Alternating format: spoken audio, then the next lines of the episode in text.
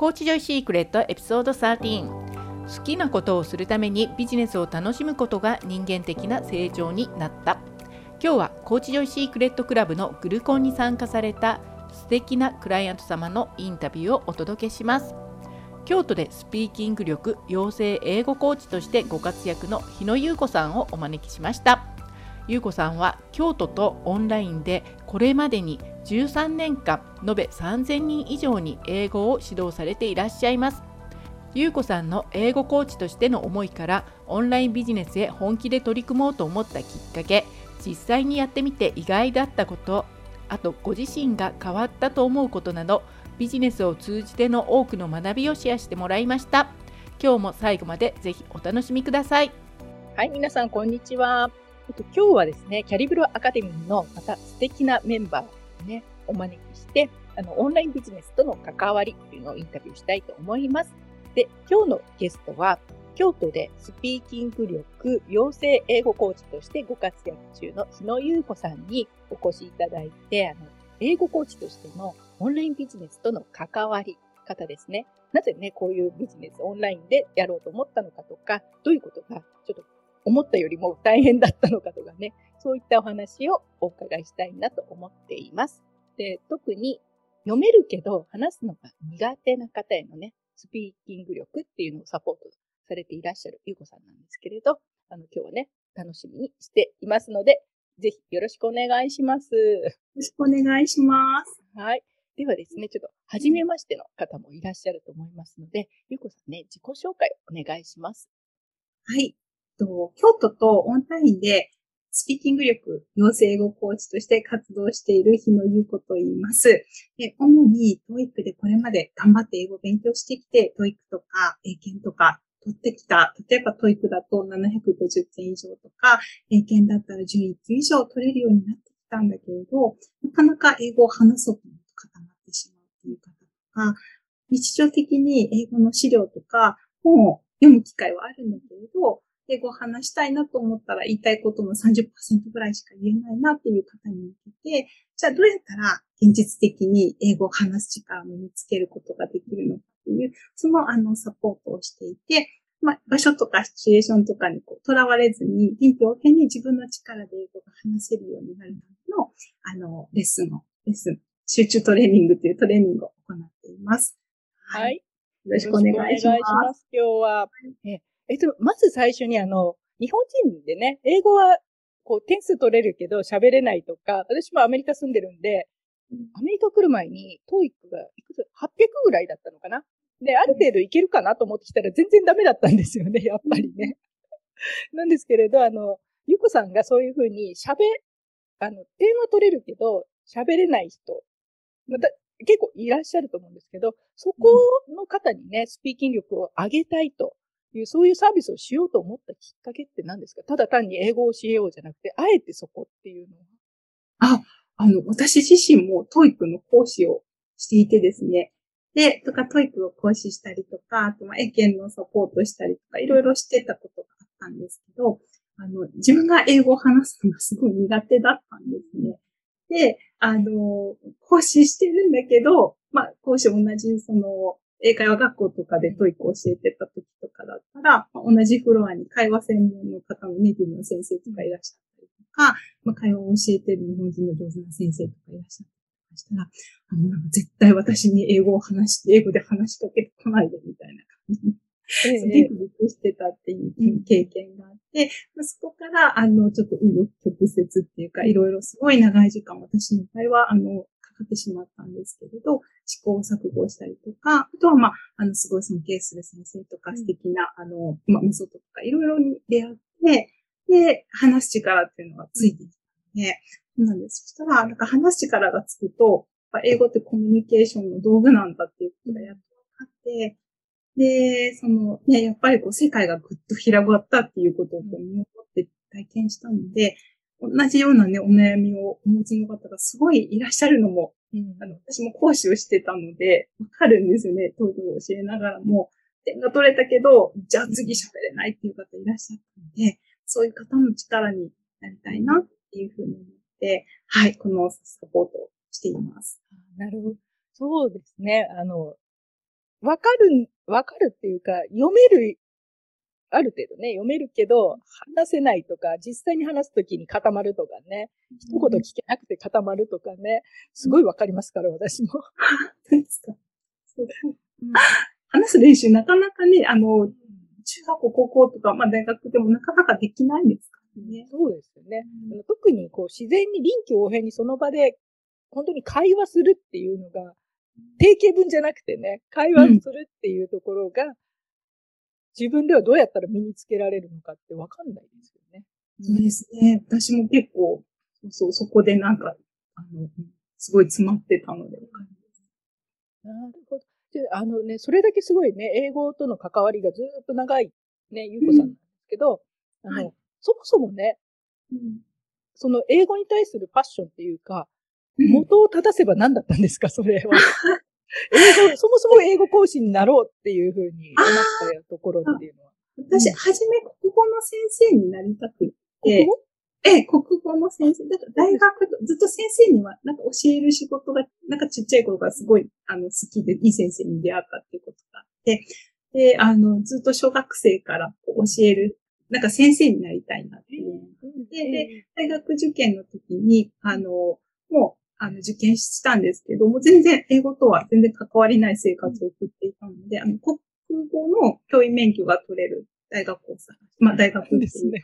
そうなんです。で、国語の教員免許取りたいなと思った時に、日本語教師も一緒に取れるっていうことが、うん、あの、大学があると分かって、まあそこに進学をして、うん、なんです。なので、そこでこう勉強したことっていうのは、日本語を日本語で教えるっていうことで、と国語の先生になるっていう勉強だったので、全然英語と関係なく暮らしてたんですけど、まあ、卒業後に、その、えっと、日本、そこの学科卒業した人の中で、まあ、試験受けたりとか、選抜だったりして、その、オーストラリアなんですけど、そこでなんか日本語、公立小学校で、当時は日本語のこう教育がこう一環として組まれてたので、まあそこにこう、先生教える人として発見されるってえー、そうなんです、そうなんです。でもね、そうなんで、私そういう日本語を、で、日本語を教えるっていうことだと思って、うん、まあ、それでそうして1年間通したんですけど、全然、英語をこう、準備してほとんどいかなかったんですよね。だから、なるほど。しまったみたいな。なんか、まあ、ある程度、本当にあの、最低限のその、なんかこう、あの、試験要項みたいなのあったんですけど、うん、まあ、これぐらいは試験パスしていってね、みたいな英検でどれぐらいかな？当時英検2級ぐらいのレベルだったと思う。英検2級。はい。ぐらいだったと思うんですけど、うん、そうそう。で、あの、そうでもやっぱり何も勉強していってないし、行った途端に、その、そこでは、その、日本語で教えるから、そのクラス内は別に困らないんですけど、うん、ドイツに行った時にもしまった、みたいな何か勉強しておけばと思って、そう、全然喋れなかった。そうなんです。なので、まあ、そこでこう夜中にこう、勉強したりとかいろいろしたりして、で、なんかやっと、あの、そうそう、ちょっとこう言葉が使えるようになったら、やっぱりすごく嬉しいっていう気持ちがあったんです。けど、やっぱそれ中途半端なまま帰ってきて、えー、でも、でもなんか、えっと、一年半、一年半ぐらいですね、多分。一、うん、年半ですね。で、えっと、そこから、なんかでもその夜にずっと TOEIC の勉強、何したらいいかわかんなかったから、 TOEIC の勉強してたんですね。で、書いたらまあ点も上がったので、そこからちょっと、あの、英語を教えるっていうのが、自分も勉強して、なんかこう、知らない言葉をこう身につけるっていう楽しさとか、点取る楽しさみたいなので、で、ちょっとキャリアチェンジっていうか、英語の道に、英語変えたら、そうです。変えたら、あの、 TOEIC の講師をあの、するようになって。日本語の教師もやってたんですけど、ちょっとそれだけではご飯がちょっと食べれないなっていうことで、あの、二足のわらじでした。して、やっぱりそうすると、なんか英語って楽しいな、みたいな、楽しそう。だな、喋れたらいいなとか、そういう感じで、英語の道に来たそうなんですね。だから大学は日本語の先生というか、日本語を教えてあげるっていう方でやってたんだけど、それで派遣っていうか、オーストラリアそうです、派遣。あ、英語がっていうので。そうそうそう。そうなんですよ。そうなんですね。そこから英語に目覚めて、もう今はじゃあ英語の方にっていう。そうですね。なんか学習者として、どんどんなんか知らないことができるのも楽しいし、なんかこう自分がこう、うわって思いながらなんか身につけたことをもっとショートカットで教えられるっていう、後の人に教えられるっていうのもすごい楽しいので、はい。あのね、ちょっと聞いてみたかったのが、こう、日本語を教えるっていう、自分のね、母国語を教える知識っていうのを大学で勉強されていたのが、それ英語で、英語を教えるときにも役に何かね、立ちます？あ、結構役に立つものはあって、その教授法とかいろいろその、あの、習ったので、そういうのの、こう、えっと、語学を誰かに教えるっていう、そのなんか、ベーシックなところとかで共通することはすごくいっぱいあって、ただ、なんかあの、私が日本語を教えてた時ってやっぱりネイティブスピーカーだから、うん、その、わからないとか喋れないっていう苦しみはわからなかった。そうですね。喋れる。そうなんです、なんです。なので、あの、自分の母国語をいかに客観的に見て話すかみたいな視点の持ち方だった例えばなんか、あの、この間ちょっとなんかちょうど違うところで話したんですけど、なんか、えっと、1個、2個、3個とかって言うんですけど、私たち全然1個、2個、3個って言うんだけど、なんで1個、2個じゃないんで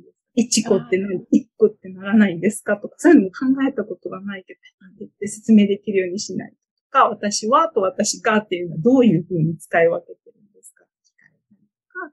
そういう感じで初めて聞かれて、あ、っていう、そういう、そういえばなんでこう使ってるんだろうなっていうのを客観的に見るっていうのが日本で、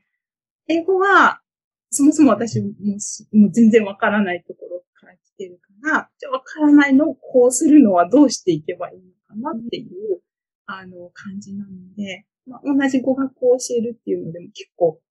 違い、違いはありますし、また共通するところもあるかなっていうのは感じ語学を教えるっていうね、語学の学び方っていうのかな、教え方っていうのはベースは一緒だけど、言語が違うからもちろん細かいことは違うっていう。ね。あの、私ね、息子アメリカで、主人日本人なので、家の中は日本語、英語みたいな感じだけど、彼見ててもやっぱりそういう1個2個とかが、ルールが、例外があった時に、やっぱりずれるっていうか、みたいなね。ですか、うんうんうん。子供ってそういう、そうじゃないですか。まだ慣れてないから。そうですよね、そうですよね。ルールになんで違うのっていう。うんよくし、ちょっと言葉が悪いけど、例がね、死ぬとかっていうのがみんな死むって言いますよね。死む、死むって。そうそうそう。なんかありますね。よくなんか私たことあります。そうそういうのがね、母国語の人には、あ、え、あ、当たり前でしょっていうのが、それを客観的に見るのは確かにね、大変かなっていうか。そうですね。なんか初めてそうそう、あの、あ、そうかっていう驚きの発見でしたね。うん、面白かったです。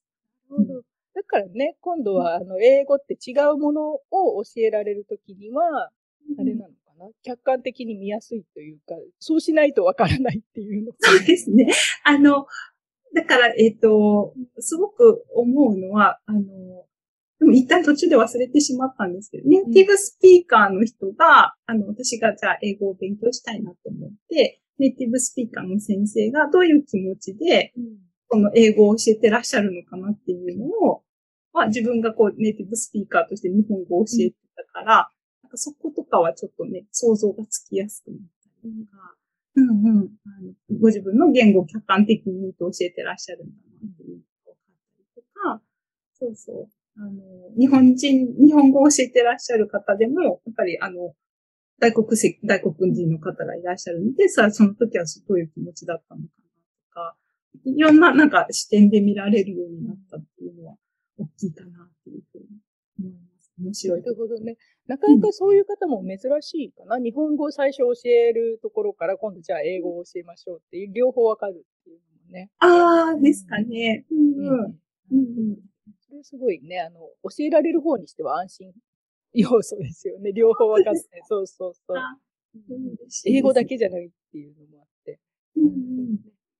そういう感じでね、こうやって英語の方をやろうって始められて、一番最初とかは、あの、どういう感じでね、ビジネスの方、自分のビジネスとしては始められました、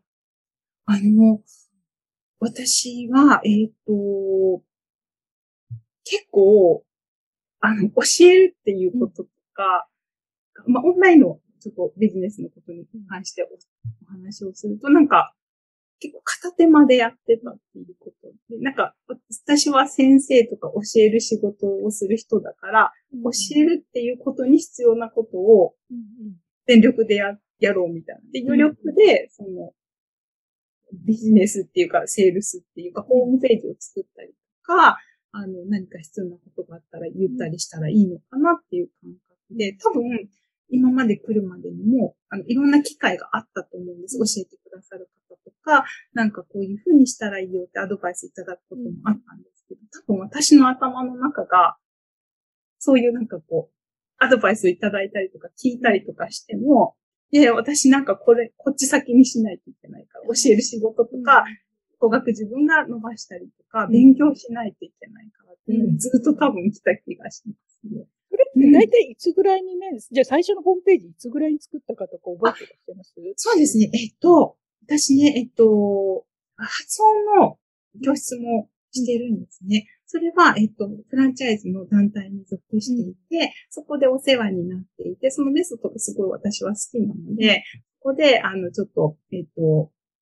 そこの、えっと、京都の教室っていうことでさせていただいてて、で、レッスンもそこでしてるんですけど、それの、うちのホームページを作ったのが一番初めなので、えっと、ホームページ自体は、その、そのホームページは10年ぐらい持ってる。そうですね。はい。でそれを作るときとかは、あの、最初はなんかあんまりちゃんと作ってなかったんですけど、作るときアドバイスいただいたりとかして、うん、あの、で、その時はこう一生懸命作ったんですけど、うん、でもなんか多分自分のマインドの中は、まあ今はちょっと作ったけど、うん、でもでも私の仕事は教えること、勉強すること、みたいなことをずっと思っていたので、そうなんですよ。ね。それってちなみにあの、ワードプレスで作られたんですか？またマニアックな話そうです。えっとね、最初はどうだったかな、ホームページでもスタートして、うん、あ、でもあ、ワードプレスで作りました、自分でご自身で作られたんですか？えっと、最初のインストールとかだけは、うん、あの、プロの人にしていただいて、うん、で、あのー、で、えっと、もう、ここの型があるから、ここに入れてね、みたいな感じで、言われて、で、触ってたら大体なんかちょっと分かってきますよね、多分ね。なんか、あ、こここうすればこういう風になるんだみたいなのとか、HTML とかも、なんとなくなんか、あこうした開業するのかみたいなことずっとやってて覚えてきて、なんとなくですけど、自分でも触ったりええー、すごい。いや、10年前のワードプレスはかなりまだ難しかったと思うんで、今ほどね、サクサクは。うんうん。あれでも10年前ワードプレス、ワードプレスだったな。うん。多分、でもその、その多分ね、2012年とかだから、やっぱりまだ結構大変な時だと思います。多分一番大変なところは、あの、誰かにしていただいたと思いますね。うん。そうしみたいなことをやってたと思います。うん。そこから、じゃあね、最初発音の方で始められて、でもまだこう、ビジネスっていうよりは私はまだ自分のスキルを伸ばさなきゃいけないみたいな感じで、されていらっしゃって、で、今のこのスピーキング力養成っていうのはいつぐらいから始められていらっしゃるんですか？えっと、それも、さ、それは、えっと、4年ぐらい前。4年ぐらい前から。ええです。スピーキング力養成っていうか、それだけに特化したっていうよりも、TOEIC を教えたりとか、あと、英検のサポートをしたりとか、結構いろんなことを、あの、サポートしていた感じなんですけれど、その発音とはまた別に、あの、いろいろちょっとご要望いただいたりとか、自分もちょっと教えたいなっていうことで勉強したりとか、あの、そう、そういう勉強会に属させていただいたりとかして、うん、あの、そっちもしてたっていう感じですね。はい。で最初は発音で、オンラインの方は発音から始めて、で、その間に、トーイックをやったりだとか、英検のそういうサポートをしたりっていう。そうですね。そうそうそうで、で、だんだん今のスタイルに変わってきたっていうか。そうです。あの、発音はほぼもう対面のことが、今はオンラインでもやるんですけど、うん、当時はもう本当対面が多かったので、ね、対面ですね、うん。今はちょっとね、パンデミックの後なので、結構もうオンラインに変わったりとかしてます。はい。そうじゃね、そういう感じでこうやってオンラインでやり始めて、うん、ね、自分のスキルを伸ばそうっていう感じでね、もう人からこう、マーケティングの多分話を聞いても、いやいや、その、それどころじゃないです、まだ、みたいな感じ。私、教材買わないとみたい。な。教え方がもっといいのがあるからとか、うん、そっちにね、こう行くみたいな感じでされていらっしゃったんですけど、で、それからね、私のとこのキャリブロにアカデミーに入って、じゃあ、ちょっとマーケティングを勉強しようって思ったきっかけっていうのは何ですか、それは？あ、でも一番は多分コロナのことだったと思います。で、今まで、まあ、あの、対面でしていたレッスンとかが、まあ、できなくなったりして、オンラインに変わったっていうことはあったんですけれど、で、あの、 TOEIC とか、なんかね、そういうスピーキングのレッスンとかも、まあ、対面っていう選択肢が、うん、なんか、とりあえずはなくなった時に、じゃあ、オンラインにしようって思ってたんだけど、で、オンラインのやり方とかも、まあ、わかるんだけど、どうやってお客さんを呼べばみたいな、その時に、あの、初めて、あ、自分で何とかしないといけないな、みたいなことを、なんかすごくこう、思ったんですよね。多分それまでも機会はいっぱいあったけど、多分それが私のタイミングで知りたいってすごい思って、うん、セールスのこととか、マーケティングのこととか。うん、で、あの、知りたいって思った時に、どうやってまずはそういうことを勉強したらいいのかなからなくって、うん、なんか、経営学とか学べばいいのかなとか、なんか、そういう、え、そっちに行くから大学に行かないといけないのかなとか、そういうふうな思考しかなくて、どうしようとかって思ったんですけど、あの、そうそう。で、そういう時になんか、自分の中で何をしたらいいかわからないけど、なんていうのかな。俯瞰で見ら見たいなみたいな。何すればいいのか。断片的な、例えばなんかこう、セールスレターの書き方とか、ここっていうことじゃなくて、私はここからここまで何をすればいいかって全部分かったらすごい嬉しいなっていうふうに、多分性格的にその、なんかこう、全部押さえて、今どこにいるかっていうのを知りたいっていう私は多分タイプなので、そうそう。で、そういうことを考えながら、なんか探していたときに、あの、多分トコさんのページをどこかで見て、で、あの、そう。で、見てみたら、あ、なんかこれこう全部書いてあるそう、みたいな。だから、私ちょっとこれは知りたいみたいに思って、そうですね。それが最初のきっかけだったと思います。え、最初はブログか何かで見たってことですか、そうですね。えっと、多分、Facebook 上の、えっと、ココさん多分お友達の友達とか、そういうところにいらして、で、なんかそこで何かを多分見たんだと何かを見たんですね。そうなんです。そう覚えてなくて。でも、見たら多分、見たら次見たくなって、次見たくなってってなって、で、あ、もっと知りたいな、みたいな。そうで、なんかそしたら私が知りたい、そのゼロから、なんかまあ、あの、最終的なところまでっていうのが、わかりそうだな、うん。うんうん。です。なるほど。じゃあ、な、たまたまそういうね、ちょうど何かこう知りたいなって、マーケティングのこと全体のことをね、うん、オンラインの、まあコロナもあってやらざるを得ないみたいな状況で。うん。そうです、そうです。なんかこう、そう、本当に。でもなんかそれを見てたときは、その全体とかすごいわかるし素敵だなと思ったけど、なんかもう本当に遠い世界の人で、うんまあ、今こうやってお話ししてるのすごいびっくりなんですけど、そうそう。だけど、こんなツールを使ってキャンバーとかも全然知らないうそう美しいページだなとか、すごいいろいろ、うん。なんかびっくりしながら見てたっていうのが、なんか、ええそうです、ね、ありがとうございます。じゃそれまでキャンバーも使ったことがなかった？あ、ないです、ないです。あ、そうなんですね。はい。でもなんかこう、ホームページを自分でこう、ちょっと変えたいなっていう時に、うん、あの、なんだっけ、スなんか写真の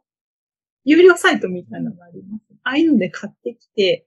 入れるみたいなことをしてたんですけど、うん、知らないこ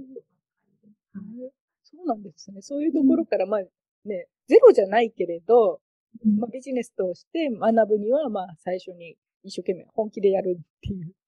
初めて本気でやります。はい。多分、自分のなんかタイミングがあったんだと思う。うんうんうん。なるほどね。で、それでね、ゆうこさんはこう、キャリブルに入られて、で、その後3ヶ月のグループコーチングのね、プログラムの方にもね、お越しいただいてたんですけれど、うん、あの、どうですかこう、グループコーチングとかのビジネス系のグループコーチングを受けられるのって初めてでした？そうですね。あの、もうビジネスだけみたいなのに化したっていうのは初めてですね。うん、うん、うん。ですです。あの、なんかこう、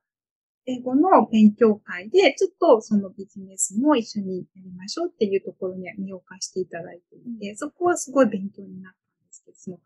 マーケティング、セールスっていうのは、本当に初めてでしたね。うんえー、なるほど。でね、あの、入って、こうね、なんだろうな。入るときに、例えば3ヶ月のグループコーチを受けられるときに、最初に、こう、何を期待してきましたっていうのも変だけど。あの、私、その、あんまり、その、入った時に、何をするかっていうのが、わからないまま、うん、その、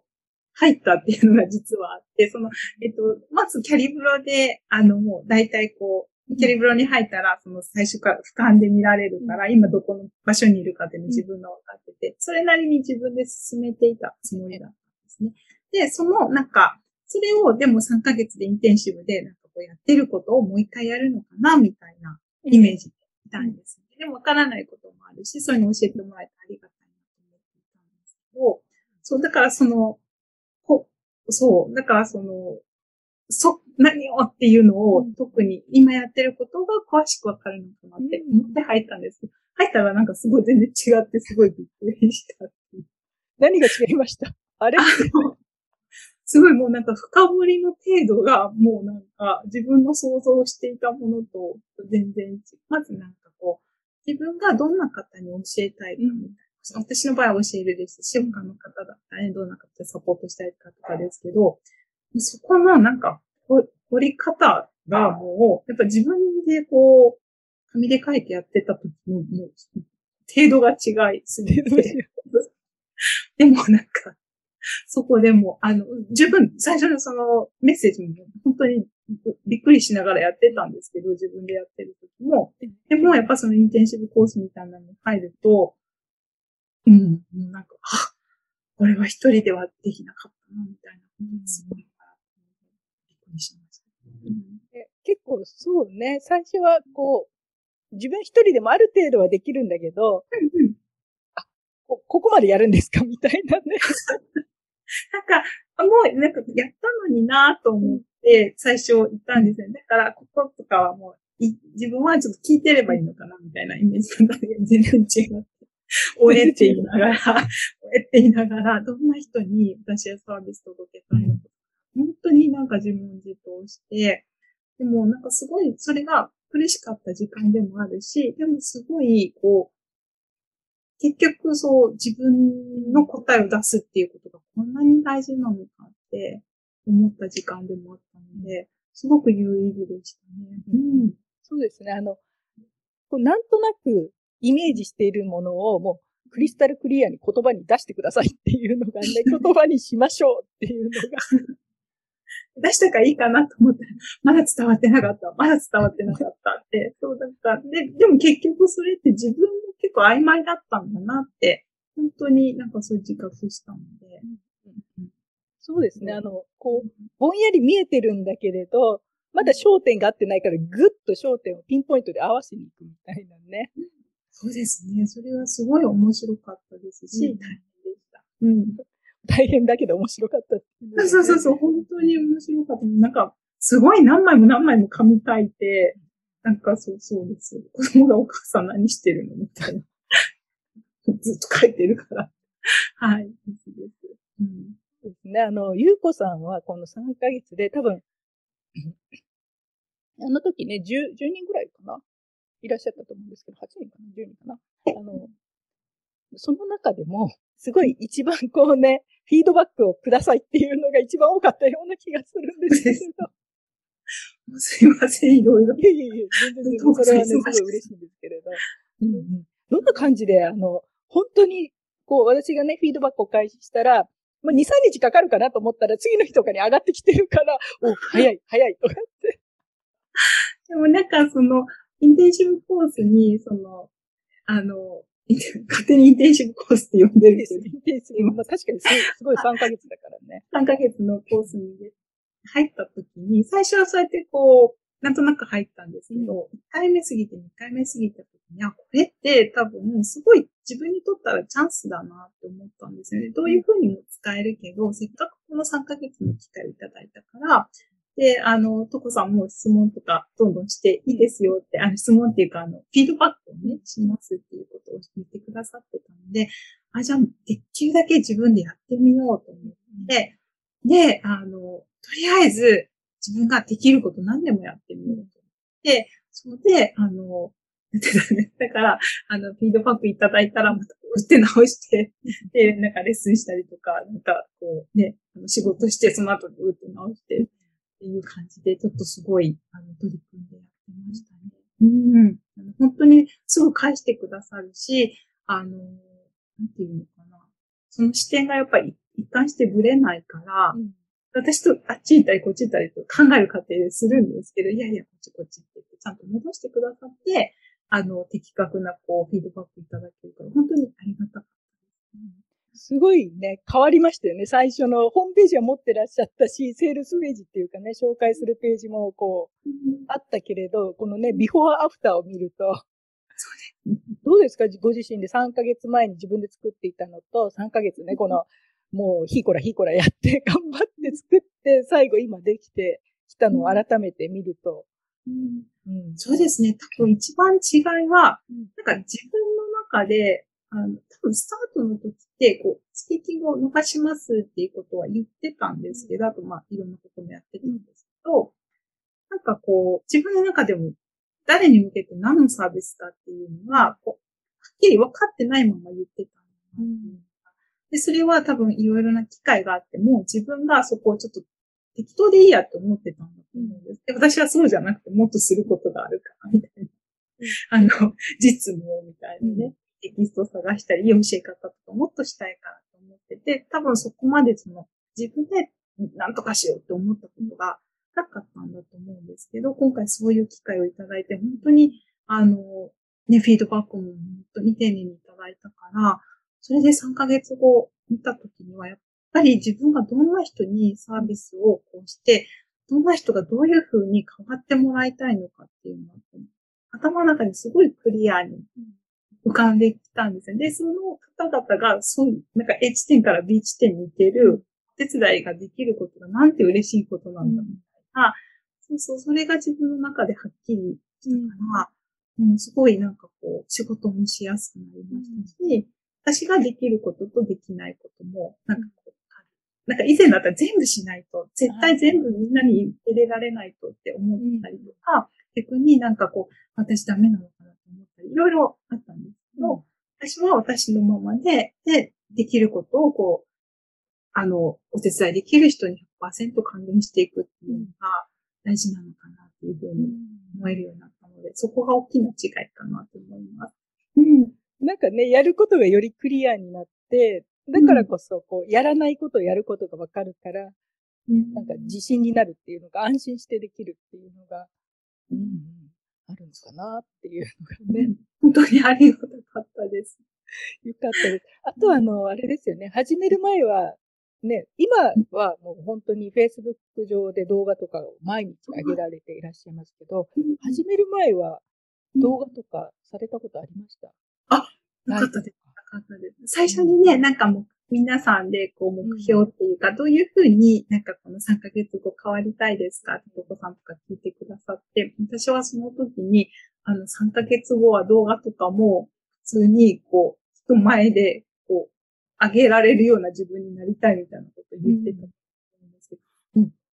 あの、すごい緊張して。あの、YouTube とかね、こう皆さんの企画の中に混ぜていただいてっていうことはしたことはあるんですけど、その自分でその、なんだろう、主体的にその Facebook にボンボン上げるみたいなことは、うん、なんか絶対自分はできないと思っていたので、うん、今はね、なんかこう、慣れて、ちょっと間違ったりとか失敗しても、いやみたいな感じで上げられるようになったりとかしたので、すごい大きな変化だと思います。うん、あのね、動画上げてる人を別世界の人みたいな感じで見てたところから、自分がそっちにも今はいるっていうね。うん。です。あの、結構周りの方が、その、ね、一緒のこうコースをこう取ってらした方が、本当になんか、アクティブな方々で、ライブしたりとか、仕事忙しい中でも、どんどんどんどんなんかこう、動画をアップされたりしてるのを見て、そっちがちょっと普通なのかな、みたいになって言って、あ、そうなんだ、みたいな。ね、キャリブラの皆さんもどんどんなんかね、告知もされるし、ご自分のプロダクトすごい大事にして、あの、宣伝されたりしてるのを見ながら、あ、そうか、みたいな。そういう環境になっていただいたっていうこともすごくありがたいなっていうふうに思います。うん。そう、それ大きいですね。きっと周りがやってて、あ、それ、それが当たり前ですか？みたいな。私、あれ、違うとこにいたんだけど、こっちが当たり前だったんだ、みたいなね。環境が変わるっていう。はい、そうですね。そういうのを見ると、ああ、そうだったんだ、みたいな。ちょっと自分のね、あの、あ考えも書き換わってくるっていうのはあると思います。うん。で、他のね、この間ちょうど最後のね、うん、あの、回でお話ししてたけど、うん、そういう変わっていく優子さんを見て、また他のメンバーが、あ、私もできるかもっていうふうにね、優子さんすごいっていうふうに。いや、ね、そんな風に言ってくださって、本当になんかありがたいなと思いながら、私もでも、あのね、皆さんの見ながら、すごいインスタ綺麗とか、なんか作品がすごいホームページがいいなとか思いながら、それをちょっと知っていただいたりしてるので、本当になんかそういう仲間がいるっていうのはありがたいですね。うん、変わっていくのがね、みんなも見ててわかるっていうのもね、うん、ありますよね。1ヶ月なのにね、面白いですね。1ヶ月でね、本当に。うん、そうです、そうです。なるほどね。あの、じゃあね、その、今ね、ちょっとお話ししてたの、もらってたんですけど、あの、誰にとか何をってね、何、どんなサービスをするっていうのを書き出すっていうか、言葉に言語化するっていうのがすごい大変だったって言われたんですけど、他にね、こう、オンラインビジネスをこうちゃんとマーケティングをしていくのに、他に何かね、難しいなと思うことってありますか？ここは大変だなって思うこと。私なんかね、すごいこう、心に残ってることがあって、私ね、正解を知りたいって思うタイプなんですよ。今もそうだし、前もっとそういう、結構そういう傾向がすごい強くて、これでいいですかねみたいな聞き方を結構私してたことがあって、で、あの、でもそれはやってみないとわからないっていうことをすごいこう何回も言っていただいて、うん、で、あの、今思うのは、うん、その、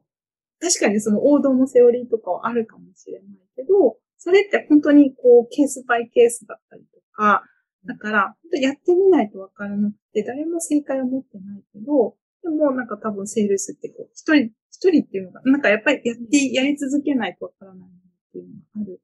あるから、そうそう、そういう時に、なんかこう、どっかに正解があるんだって、あるかも誰かにって言ってもらいたいとかじゃなくて、自分で考えてとりあえずやってみるっていうことが、すごい大事なんじゃないかなっていうふうに、あの、言っていただいて気がつきました。そうね、ゆこさんはね、A ですか ?B ですか？どっちが正しいですか？っていうね。すごいよくそういう聞き方をしてて、結構日本で教育をこうバリバリ受けてきたので。多分、あの、ね、そうかもしれない。教える側だから、正解がある世界が当たり前って、誰かが正解を持ってますよね。うんうん。で、外にも教科書にも問題にも正解があるみたいなね。そうそう英語を話すときにも、あのね、正解ないから、あの、自分で作っていきましょうみたいなこと言ったりするんですけど、でも自分で、そうなんだけど、でも、セールスになると、みたいな、そういうところをしてしまうところが自分にすごいあるなって思ったので、でも、これから多分ずっと自分でこうね、やっていく上では、やっぱりそういうのじゃなくて、何が正しいかはわかんないけど、こうだなと思ってやってみるってのはすごい大事だなと思っすごいなんか、あの、うん、宝物だなと思ってます。です。ありがとうございます。これもね、あの、私の、こう、ビジネスのあの、グループコンサルの中で、ただ、こうしたらいいですよっていうのを教えてあげるよりも、その後ですよね、3ヶ月終わった後に皆さんが自分で回答を見つけられるような思考パターンっていうのかな。うん、うん、それを覚えてもらって帰って、出て行ってもらわないと3ヶ月終わったらもうあとね、じゃあ自分じゃできないと困るから、すごいね、そこはもう結構なんで答えを教えてくれないのって言われるかもしれないけど。なんか何回も、人って忘れるじゃないですか。ね、結構今までのパターンがあるから、でも何回も何回もそれをこう言っていただくことで、あ、そっちダメだ、みたいなことが、こう、分かって、最後書き換わるみたいなね。うん、そういうことも経験させていただいたので、うん、すごい貴重だなと思いました。うん、そうですね。私もでもさ、探したくなるのわかるんですよ。どっかに誰かが答え持ってるでしょ、う教えてっていうね。ショートカットとかっていう。そう？そう？そう？なんだけど、でも最後は自分のビジネスはね、自分で、ベターな、よりベターな回答を探していかないと、うん、うん、時代変わっちゃうからね。そうですね。なんか、うん、それは本当になんか思いました。うん。で、なんか今、もう、なんかこう、何かこう正解が探したくなったら、やっぱりこう、あの時フィードバックいただいてたことを思い出したりとかして、あ、ダメダメみたいな。こっちちょっと自分で修正できる。とりあえずやろうみたいなことが思えるようになったので、すごくね、よかったです。うん、それはすごいね、あの、自分でも安心ですよね。知らなくてもできるっていうか、知らないからできないんじゃなくて、やってないからできてないっていうのが、ね。ああ、うんですね。で、なんかこう、そうそう、もう一個は、なんか、あの、あ、そう、あの、すごいいろんな人が自分のことをこう注目するんじゃないかみたいな、うん、結構思ってて、動画とか出したら、なんか、どうなるんだろうみたいに思ってたけど、私はここでこの仕事をしてますよって言わないと気がついてもらえませんよっていうのもすごい繰り返し教えていただいて、多分それって、あの、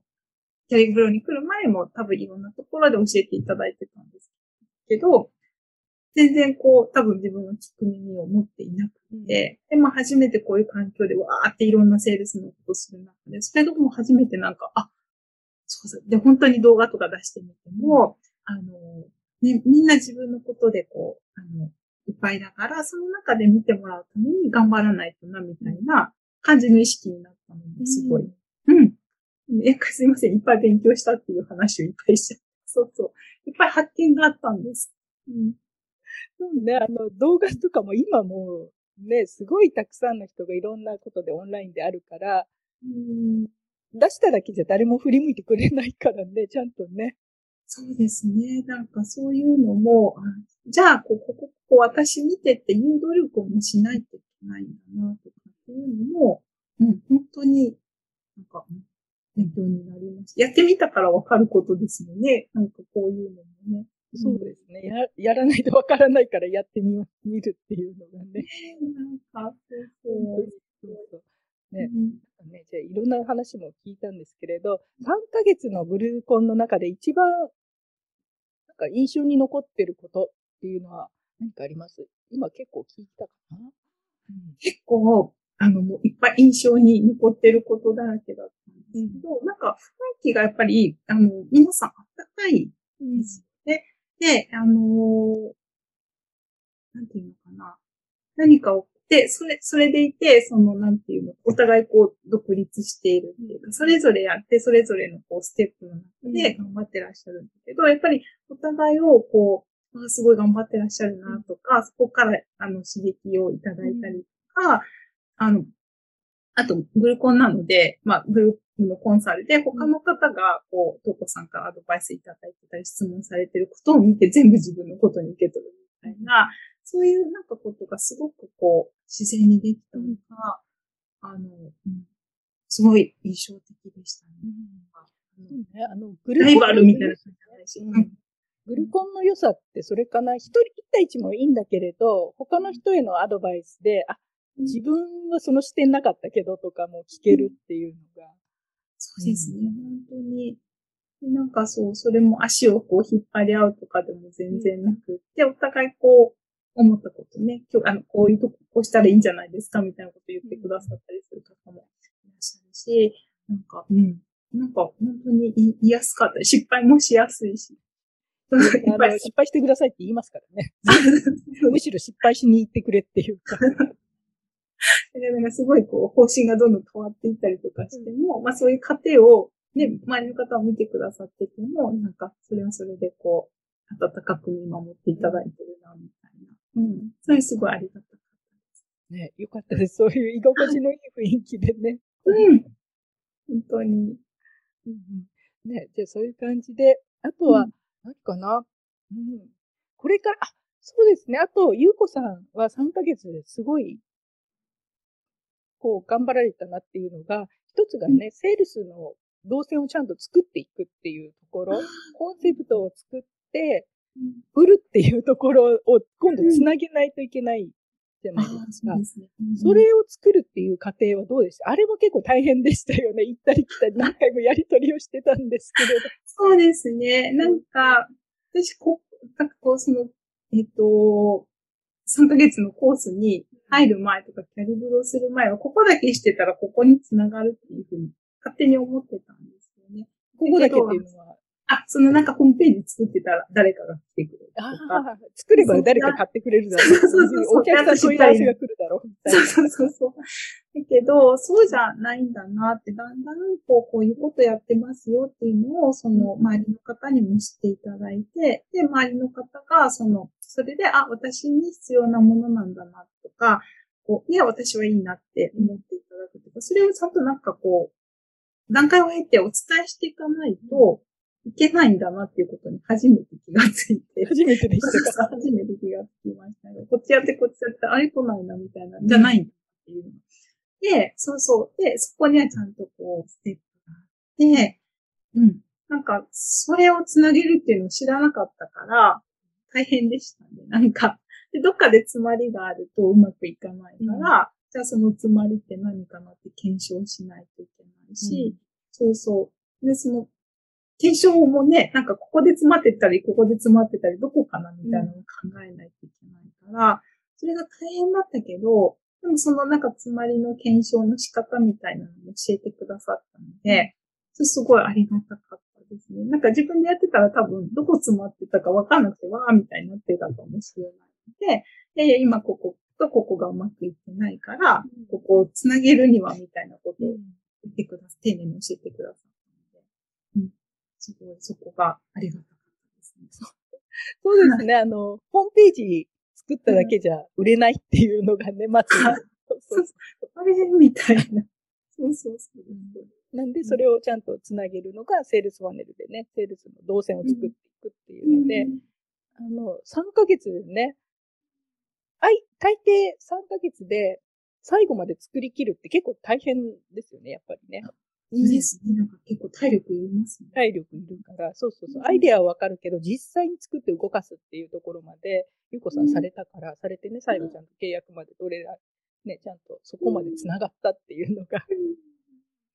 そうですね。ありがたいですね。なんか、本当に。なんかこう、自分が伝えたい人とか、こういう人に届いたらいいなって思ってたり、お手伝いできたら嬉しいなって思うような方々に、こう、ちゃんと届くっていう過程があるんだな、みたいなのが、すごい自分で分かったので、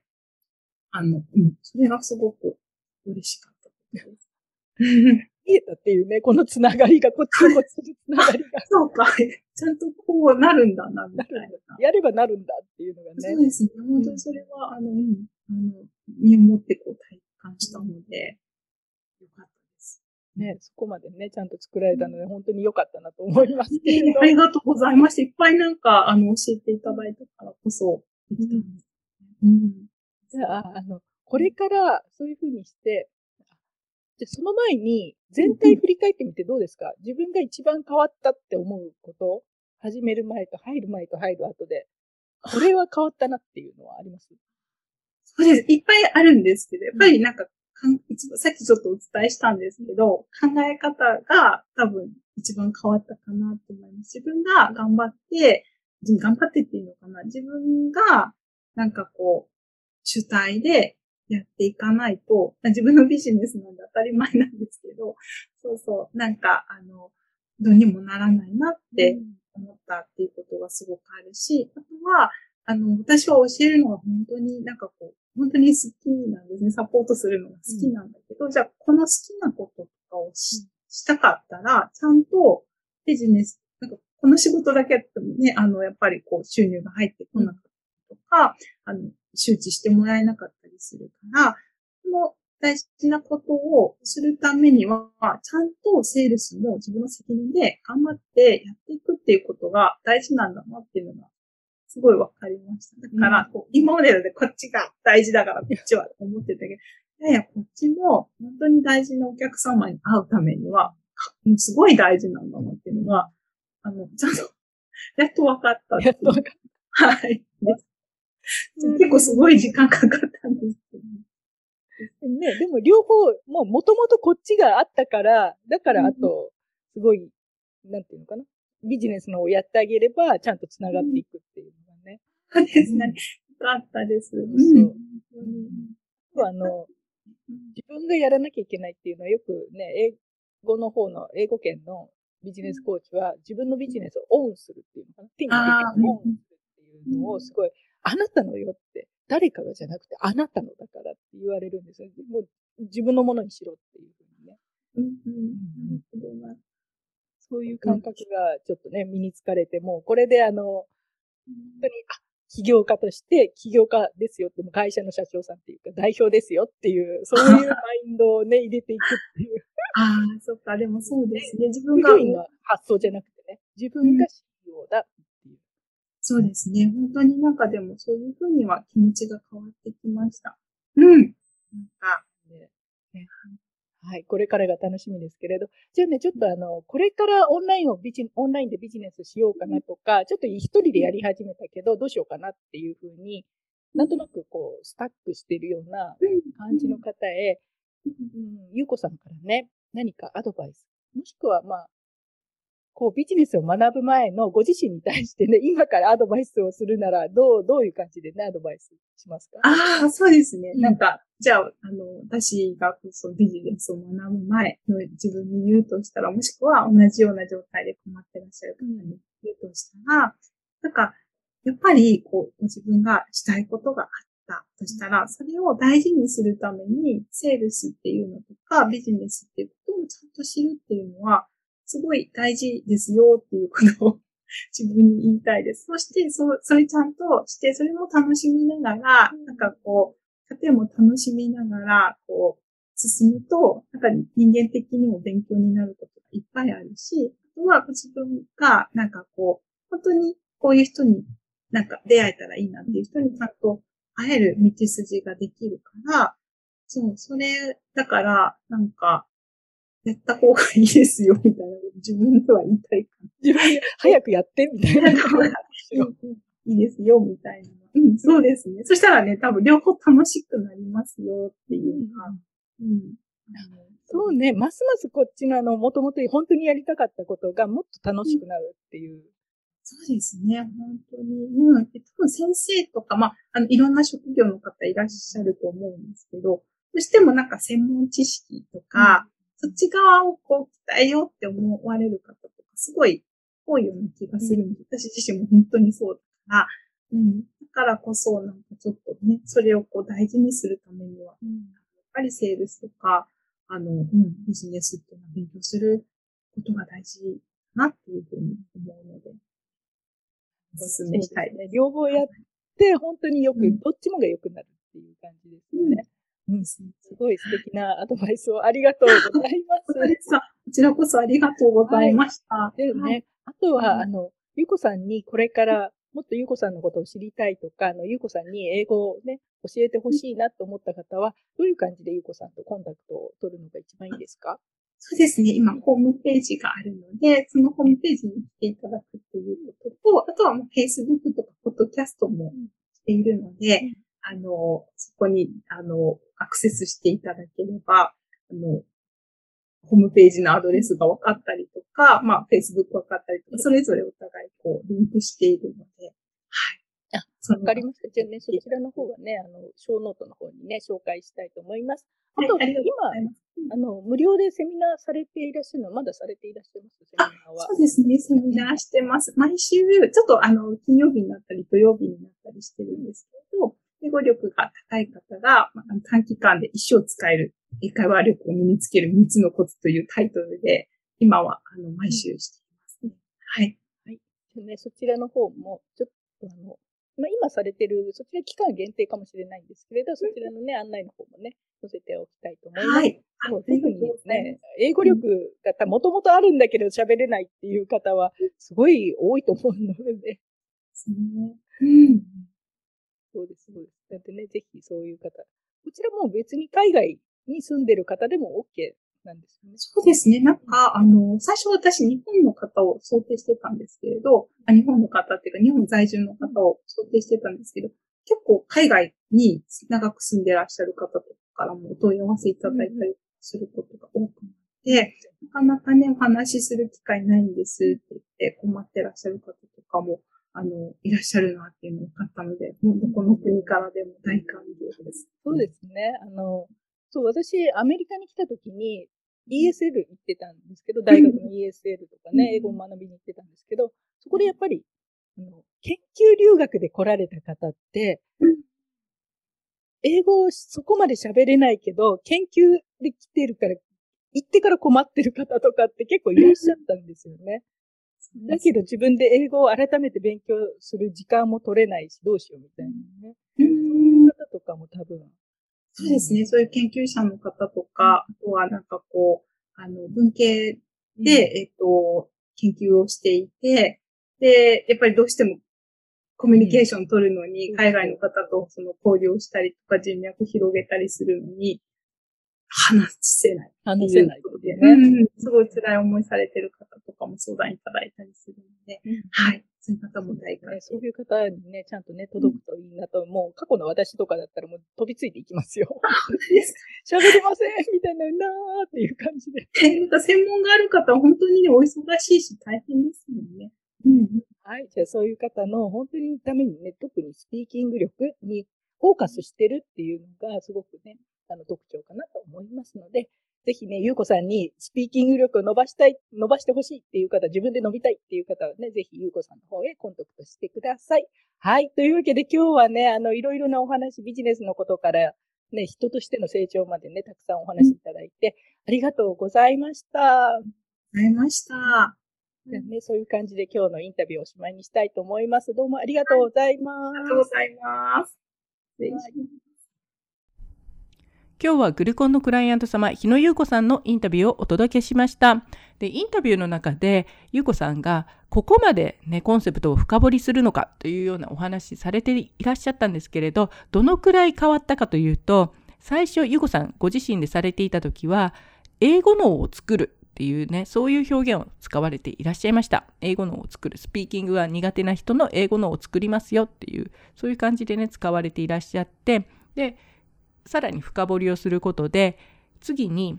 頭と口と耳の英語回路を徹底的につないで話す力を早く作るという形でちょっとね文章になってるんですけれどこれが私のサービスなんですよこれが提供したいものですよっていう形でだいぶコンセプトが言葉に言語化まさに言語化なんですけど落とされてきたと。ただ